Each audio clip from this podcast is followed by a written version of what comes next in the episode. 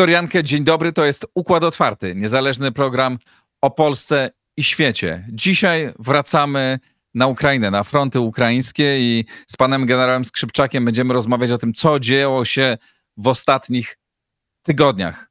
Pozdrawiam wszystkich patronów, pozdrawiam państwa e, ze Stanów Zjednoczonych. Jestem tu na południu, w Alabamie, e, skąd łączę się z panem generałem, który też nie jest u siebie, więc kłopoty techniczne mogą się pojawić, ale mam nadzieję, że damy radę. E, zapraszam Państwa na rozmowę. A oto mecenasi Układu Otwartego. XTB, polska platforma inwestycyjna oferująca dostęp do instrumentów finansowych, bieżących analiz rynkowych oraz setek godzin darmowych materiałów edukacyjnych. OnGeo.pl, geoportal dostarczający raport o terenie z diagnozą dowolnej działki dla właścicieli, sprzedających lub kupujących. Nowoferm – dostawca bram, drzwi i ramp dla przemysłu, logistyki oraz użytkowników prywatnych. E2V firma, która zajmuje się sprzedażą zielonej energii w standardzie ESG.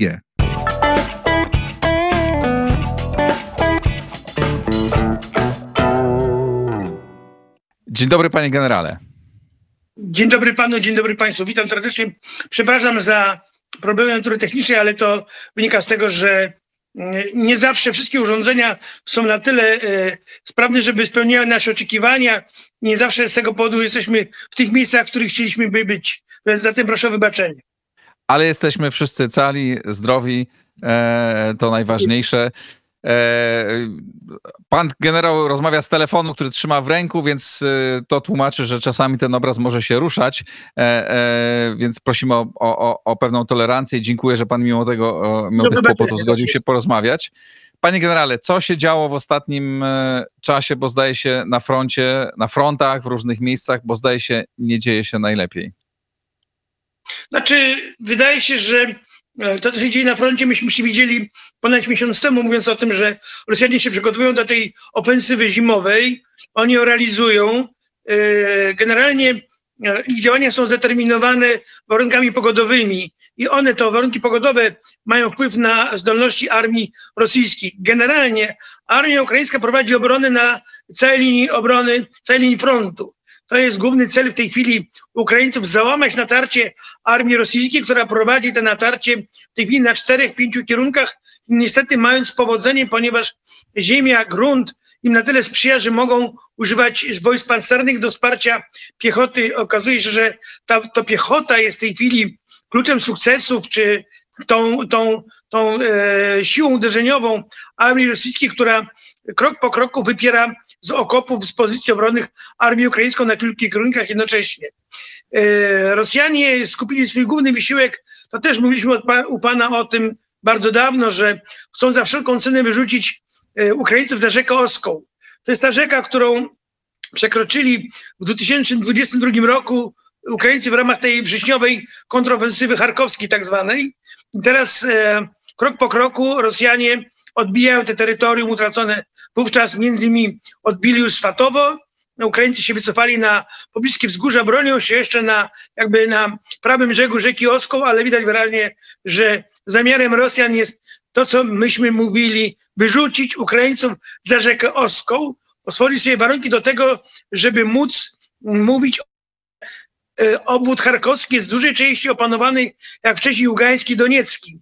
Tym bardziej sprzyja u Rosjan temu to, że uaktywnili kierunek białgorodzki, czyli od kierunku Białgorod w kierunku na Charków prowadzą aktywne działania, głównie ostrzał artyleryjski oraz działania dywersyjno-sabotażowe, którymi starają się dokonywać destrukcji w obronie armii ukraińskiej na wschód od rzeki Oskoł i na tej kolejnej rubieży, bo Ukraińcy mają przygotowaną obronę na rzece Oskoł, ale Rosjanie próbują tą obronę zrolować od północy.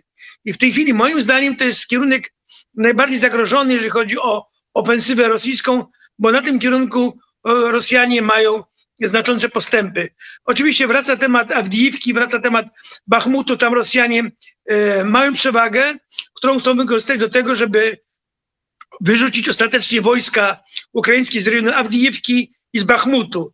Jednocześnie prowadzą moim zdaniem działania, które mają e, osłabić obronę e, ukraińską na kierunku Kramatorsk, e, gdzie jest to kierunek zamykający Donbas.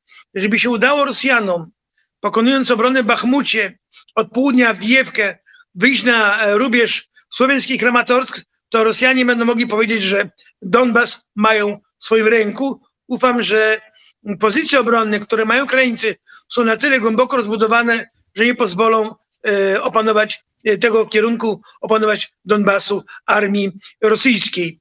Na kierunku Dniepru próbują Rosjanie za wszelką cenę wyrzucić wojska ukraińskie za Dniepr, z tego wschodniego przyczółka. W części już się udało. E, Ukraińcy się wycofali na, na wyspy, które są na Dnieprze i na zachodni brzeg. Niemniej jednak Wyraźnie widać, że Rosjanie mają poważne problemy z pokonaniem czy likwidacją tych przyczółków na wschodnim brzegu rzeki Dniepr. Mm, ofensywę prowadzą e, Rosjanie bardzo intensywnie, ofensywę powietrzną. I to jest to, co najbardziej jest bolesne dla Ukrainy, że Ukraina przez to, że Rosjanie wcześniej w ramach przygotowania operacji powietrznej wykonywali uderzenia na wykryte systemy obrony powietrznej, udało się Rosjanom Y, na, gdzieś na poziomie 15-20% zniszczyć obronę powietrzną armii ukraińskiej. Zatem ta obrona już nie jest tak skuteczna, jak skuteczna była w pierwszej połowie e, tego e, ubiegłego roku. E, spada ta efektywność na poziom gdzieś tak 70-80%. Stąd udaje się Rosjanom uderzeniami i dronów, i rakietowymi uderzać w obiekty infrastruktury krytycznej armii ukraińskiej i dążą nadal do sparaliżowania funkcjonowania Ukrainy, pozbawiając Ukraińców ciepłej wody, prądu, wszystkiego to, co może, to, co zapewnia normalne funkcjonowanie obywatelom i armii oczywiście. I to tak wygląda sytuacja, przy czym e, widać wyraźnie, że zdolności Ukraińców do odwetu rakietowego i dronowego rosną, bo Ukraińcy uderzają na infrastrukturę krytyczną Rosji, uderzają bardzo skutecznie. Rosjanie są tymi uderzeniami zaskoczeni całkowicie, nie są w stanie się przed nimi bronić. I to świadczy o tym, że Ukraińcy posiedli zdolności takie, które pozwalają im omijać obronę przeciwlotniczą czy obronę powietrzną e, e, Rosji i uderzyć na obiekty, które są ważnymi z punktu widzenia e, funkcjonowania tego państwa, jak i funkcjonowania armii, bo niszczą centra logistyczne, ośrodki produkcji ropy naftowej i tak dalej. A zatem Ukraińcy prowadzą operacje odwrotowe skuteczne.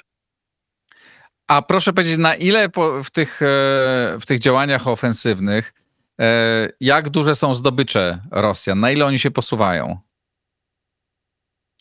Znaczy, to jest, e, tempo zależy, bo na północy to tempo jest dość, znaczy, znaczące w porównaniu do tego, kiedy bili się o Bachmut, czy Abdiewkę, czy Siewierodonieck, gdzie postępy za dobę były rzędu 100-200 metrów.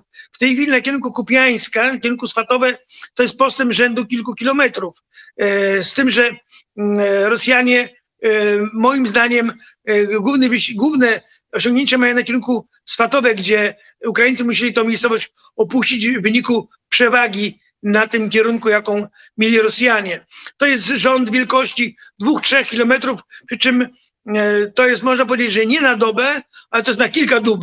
Czyli wynika z tego, że um, Ukraińcy skutecznie się bronią, że również wykorzystują do obrony pola minowe, e, bo mieli czas na to, żeby się przygotować. Rosjanie mają ten sam problem, którzy mieli, który mieli Ukraińcy e, w czasie ofensywy w Zaporożu, muszą pokonywać liczne, głębokie, e, różne pola minowe. A na ile, e, na ile ukraińska strona ma teraz problem ze sprzętem? Bo mówi pan, że mają, jakby rozumiem, posiedli rakiety dalekiego zasięgu, którymi są w stanie precyzyjnie strzelać e, i atakować różne cele w głąb, w głąb, w głąb Rosji, no ale też dochodzą takie wieści, że e, mają takie codzienne problemy z podstawowym sprzętem. Na ile, on, na ile pan może potwierdzić te, te informacje? Jest to poważny problem Ukraińców. Mają problem z sprzętem pancernym, który jest i zniszczony, i w wyniku eksploatacji jest niesprawny. I na przykład jeżeli chodzi o na przykład czołgi Leopard, jest na poziomie prawie 60%. To dużo. E, zatem Czyli 60% e, Ukraińcy oczekują, że dostaną zachodu. 60% Leopardów nie, nie, nie działa w tej chwili? czołgów Leopard. Tak, znaczy, bo to są straty y, bezpowrotne, czyli zniszczony czołg, jak również uszkodzony czołg, który wymaga naprawy remontu. Te remonty są prowadzone, natomiast y, trzeba czasu, żeby ten czołg na front wrócił. Dlatego też Ukraińcy bardzo nalegają na to, żeby im dawać sprzęt pancerny i ta pomoc wierzę w to, którą deklaruje Unia Europejska, którą do tej pory Orban blokował, ona jednak ruszy i to nie będą pieniądze dla Ukrainy, bo już w tej chwili nikt nie ma do Ukraińców zaufania, niestety. Będzie to e, materiały, będą to materiały, czyli amunicja, będzie to sprzęt wojskowy, który jeszcze jest dostępny państwach Europy Zachodniej, jak i również w Polsce, bo mamy jeszcze trochę czołgów, zarówno PT, jak i T-72 czy BWP, moglibyśmy e, Ukraińcom je w ramach pomocy przekazać. Natomiast e, Ukraińcy mają problem zasadniczy z amunicją. Amunicji nie ma. Amunicje są, amunicja dociera w bardzo ograniczonym zakresie na front i Ukraińcy stosują reżim oszczędnościowy, jeżeli chodzi o użycie amunicji. I to jest główny problem, główne wyzwanie dla nas, żeby Ukraińcom dać amunicję, żeby mogli efektywnie prowadzić działania bojowe. Jednym z powodów wycofywania się Ukraińców w głąb terytorium czy na kolejne pozycje obronne to jest to, że nie mają czym odpierać ataków armii rosyjskiej, czyli nie mają wystarczającej ilości amunicji. Jeżeli my w tej chwili się nie sprężymy, nie zwiększymy dostaw amunicji, to Ukraińcy nie będą mieli się czym bronić, a kamieniami do Rosjan się rzucać nie da. Stąd y, te problemy, które ma armia ukraińska. No i oczywiście te problemy pogłębia fakt, że ujawnianych tych ciągle jakichś afer korupcyjnych, które mają miejsce w Ukrainie i uważam, że e, prezydent Zełenski, który deklarował to pół roku, półtora roku temu, że zrobi z tym porządek, no niestety porządku co zrobił, y, zrobić nie mógł, nie zrobił.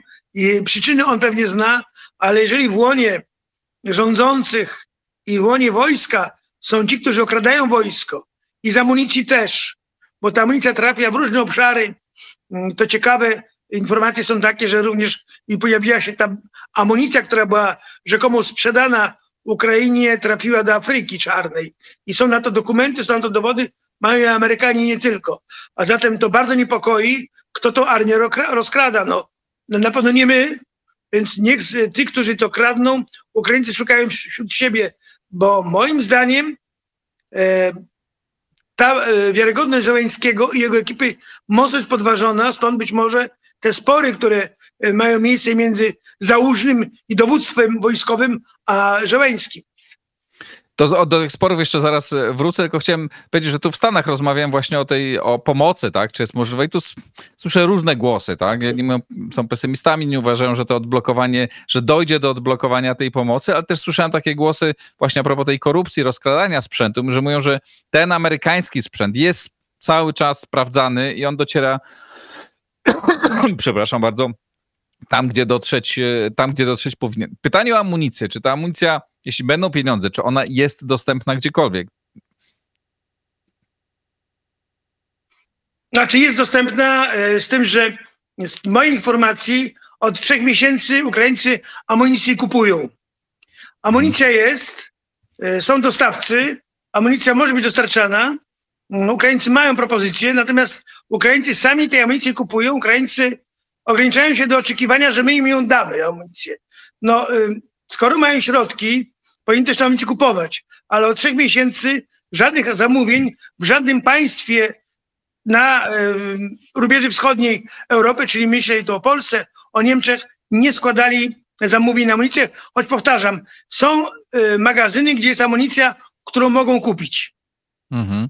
No, pewnie czekają też na te pieniądze, które mają zostać uwolnione w Unii E, poprzez, e, w Unii czy, czy w Stanach. To też ważne, że podkreślić, że te pieniądze, tu też w Stanach się mówi o tym, że Amerykanie często, ci, którzy protestują, tak, którzy chcieliby już przestać wydawać pieniądze na Ukrainę, nie zdają sobie sprawy z tego, że duża część tych pieniędzy, właściwie prawie wszystkie, zostają w Stanach Zjednoczonych, bo te pieniądze są wydawane na zakup sprzętu w amerykańskich, e, tutaj w amerykańskich firmach. Także to tak naprawdę napędza e, e, amerykańską gospodarkę, tylko to jest wynik tych walk Oczywiście, tak. E, między, e, między dwoma stronami podobnych do tego, co, e, co się dzieje u nas. Ale czy z tego, co pan mówi, wynika, że ta sytuacja nie wygląda aż, znaczy nie wygląda dobrze, ale nie wygląda aż tak dramatycznie? Znaczy, moim zdaniem Ukraińcy mają dobrą obronę, skuteczną. Oni mają głęboko ją rozbudowaną, kilka pozycji obronnych, mają wojska na tych pozycjach obronnych, mają amunicję tyle, ile mają, ale moim zdaniem istotą tego, co oni w tej chwili robią, to jest maksymalne wyczerpanie potencjału armii rosyjskiej.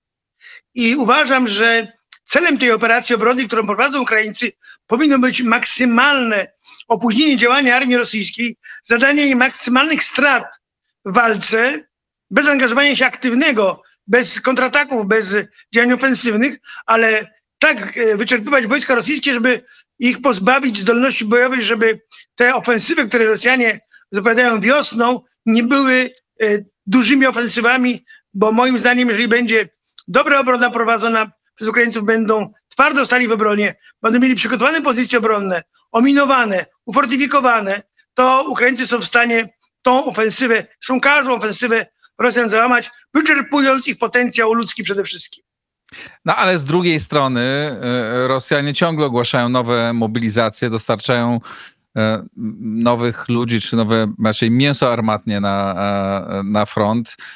Putin przestawia gospodarkę na tryby wojenne, czyli ich zasoby są, no nie są nieograniczone, no bo gdzieś ta granica jest, ale jednak ale ona jest jeszcze ciągle bardzo, bardzo daleko i tam ciągle są zasoby do odnawiania zarówno sił ludzkich, jak i sprzętowych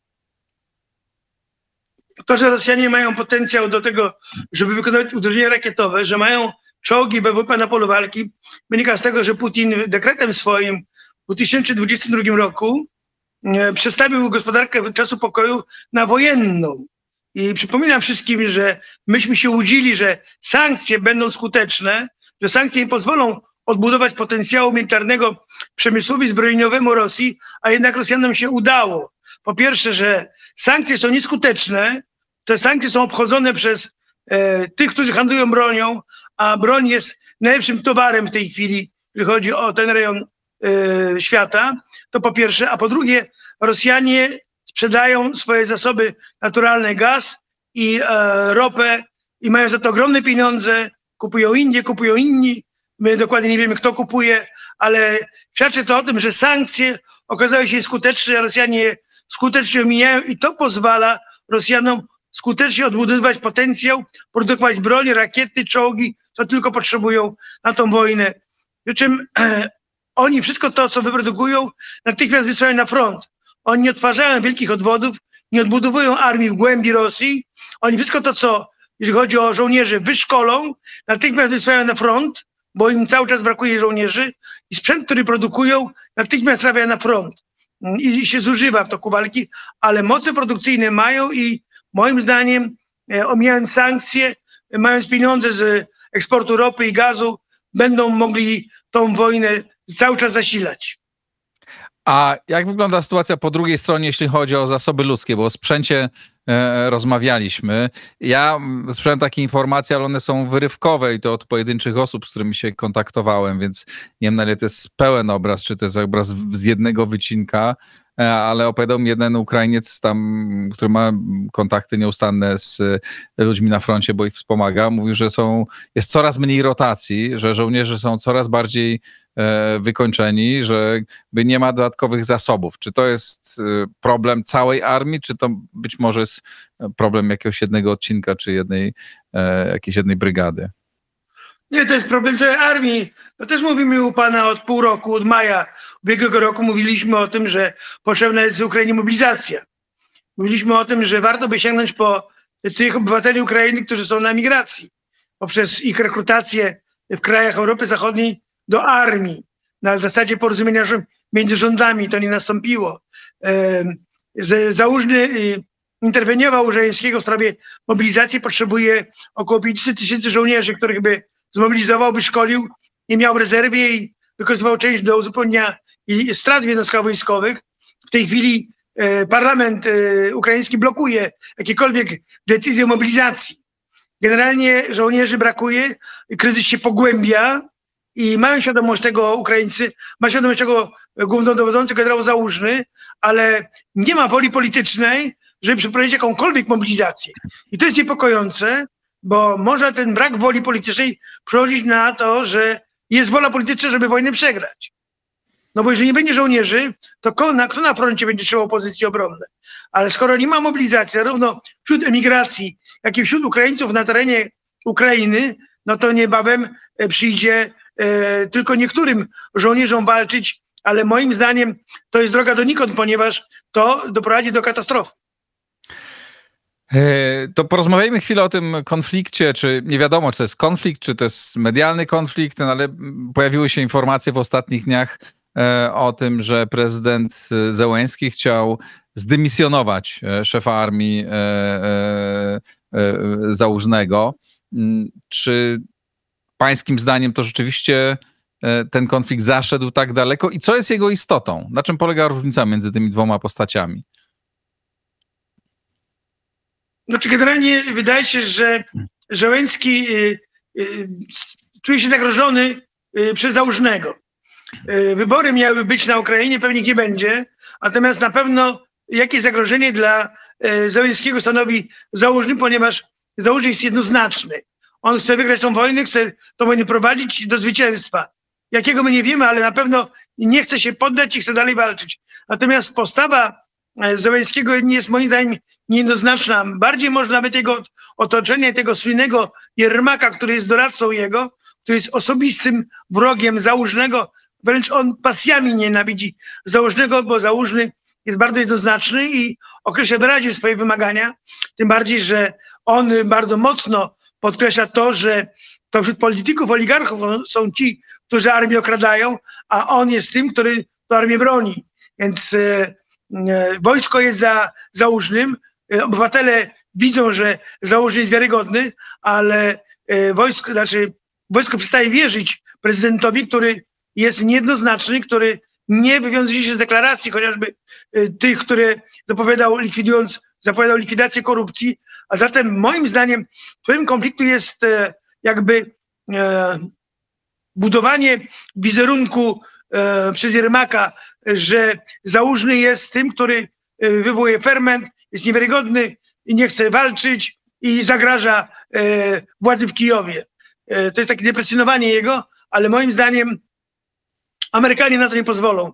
Wierzę w to, że Amerykanie nie pozwolą Żeleńskiemu na dymisję Załużnego, bo jeżeli by doszło do tej dymisji, to stracą żołnierze wiarę w głównodowodzącego i w głównodowodzących.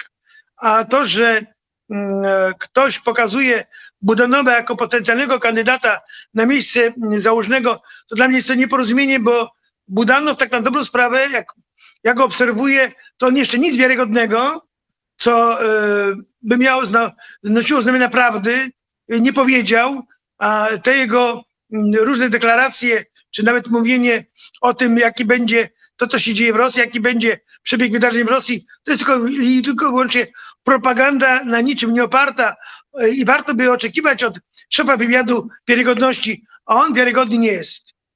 Rozumiem, że to on miałby być ewentualnym następcą e, założonego, o tym miał myśleć według tych pogłosek medialnych e, e, Wołodymyr Zełański, ale, ale do tego nie doszło. Tak, Ciekawe, kto to tym, że... zablokował. Znaczy, wydaje mi się, panie redaktorze, że tutaj duży wpływ na to, co zrobi Żeleński, mają tylko Amerykanie, oni ufają Załużnemu. Że Załużny mm. trzyma twardą ręką dowódców swoich polowych i że skutecznie dowodzi. Y, bo moim zdaniem skutecznie dowodzi na te warunki, na te możliwości, którymi dysponuje armia ukraińska. E, co się może dziać w najbliższym, w najbliższym czasie? Jaki bieg wypadków na najbliższe dni, tygodnie pan przewiduje? Na froncie sytuacja będzie polegała na tym, że Rosjanie będą prowadzili tą ofensywę zimową, będą chcieli dalej Ukraińców wypierać. Ufam, że Ukraińcy będą się potrafili skutecznie bronić, a zatem będzie to taki, e, powiedzmy, impas e, strategiczny. E, nie będzie przełomu w tej wojnie i wierzę w to, że Rosjanie nie przełamią obrony, ale to też zależy od nas, czy damy broń i amunicję Ukraińcom, żeby mogli walczyć. Jeżeli chodzi o uderzenia powietrzne będą dalej Rosjanie uderzali w Ukrainę. Ufam, że Ukraińcy w ramach odwetu będą uderzali w Rosję. Kwestią jest to, co się wydarzy, jeśli chodzi o politykę, bo moim zdaniem najwięcej wydarzeń będzie miało y, miejsce w sferze politycznych wydarzeń, które będą miały miejsce w Kijowie. Czy uda się Żeleńskiemu, a może Załużnemu przekonać e, parlament ukraiński do mobilizacji. Jeżeli nie będzie mobilizacji, to wiosną nie będzie żołnierzy na froncie, bo nie ma e, w tej chwili ani rekrutów, których trzeba może szkolić, ani tych, który, którzy są wyszkoleni, żeby uzupełnić straty bojowe. Zatem wielkim wyzwaniem teraz dla Kijowa, dla Zońskiego, dla Założnego to jest nawet częściowa mobilizacja, żeby można było uzupełnić wojska. Jeżeli jej nie będzie, to ja nie widzę szans na to, żeby ukraińska obrona wytrzymała. A jak szybko można taką mobilizację przeprowadzić i jak długo e, musi trwać szkolenie, żeby ci e, rekruci mogli pójść na front? No bo jeśli pan mówi o wiośnie, a mamy 1 lutego, tak, jeszcze nie ma decyzji, więc gdyby ta decyzja zapadła, no nie wiem, w lutym powiedzmy, tak, to kiedy e, pod koniec lutego, bo to pewnie najszybciej, kiedy ci żołnierze, e, znaczy po pierwsze, jak szybko można taką mobilizację zorganizować i potem jak długo musi trwać przeszkolenie? Zakładam, że wśród żołnierzy, których są do mobilizacji w Ukrainie jest kilkanaście tysięcy takich, którzy pełnili służbę wojskową i oni są już wyszkoleni. Potrzebują kilkadniowego podszkolenia po to, żeby uzupełnić straty w jednostkach bojowych i może y, mieć y, udział w jednostkach nowo formowanych na sprzęcie, które zostaną z zachodu. Natomiast jeżeli są, y, a będą tacy, którzy do tej pory nie mieli kontaktu z wojskiem, nie byli wyszkoleni, to trzeba poświęcić im więcej czasu, 4-5 miesięcy, czyli oni mogliby trafić na front nie wcześniej jak w maju, w czerwcu, ale to decyzje muszą zapaść natychmiast. Zakładam, że nie ma woli poddania się, nie ma kapitulanstwa w Kijowie, bo jeżeli ono jest, to mobilizacji nie będzie. A czy jeszcze są pańskim zdaniem jakieś e, e, wojska, które nie brały udziały udziału w walce, którzy jeszcze czekają e, w gotowości. Czy jeszcze Ukraina ma jakieś świeże odwody?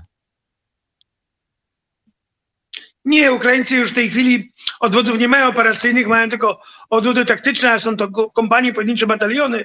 Yy, Ukraińcy nawet już w tej chwili, ja to załóżmy powiedział mocno, yy, że on zrezygnował z wojsk specjalnych, bo nie stać go na wojska, które czekają na operacje które czekają na swoje miejsce, na swoją, na swoją chwilę do działania. On zrezygnował z tych wojsk. Zresztą no, to jest uzasadnione w warunkach takich, jaka wojna, jaka ma miejsce w Ukrainie, więc w zasadzie cały potencjał, który miał, jest w tej chwili w walce. Bardzo dziękuję, panie generale, e, że pomimo trudnych technicznych warunków udało nam się e, porozmawiać. E, dzięki serdeczne, do usłyszenia, do zobaczenia. Dziękuję bardzo. Do dobrego. Ja również Państwu bardzo dziękuję. E, śledźcie e, nasze e, rozmowy, subskrybujcie i wspierajcie na patronite.pl, bo dzięki temu ten program może istnieć. Dziękuję bardzo serdecznie, pozdrawiam, do zobaczenia, do usłyszenia.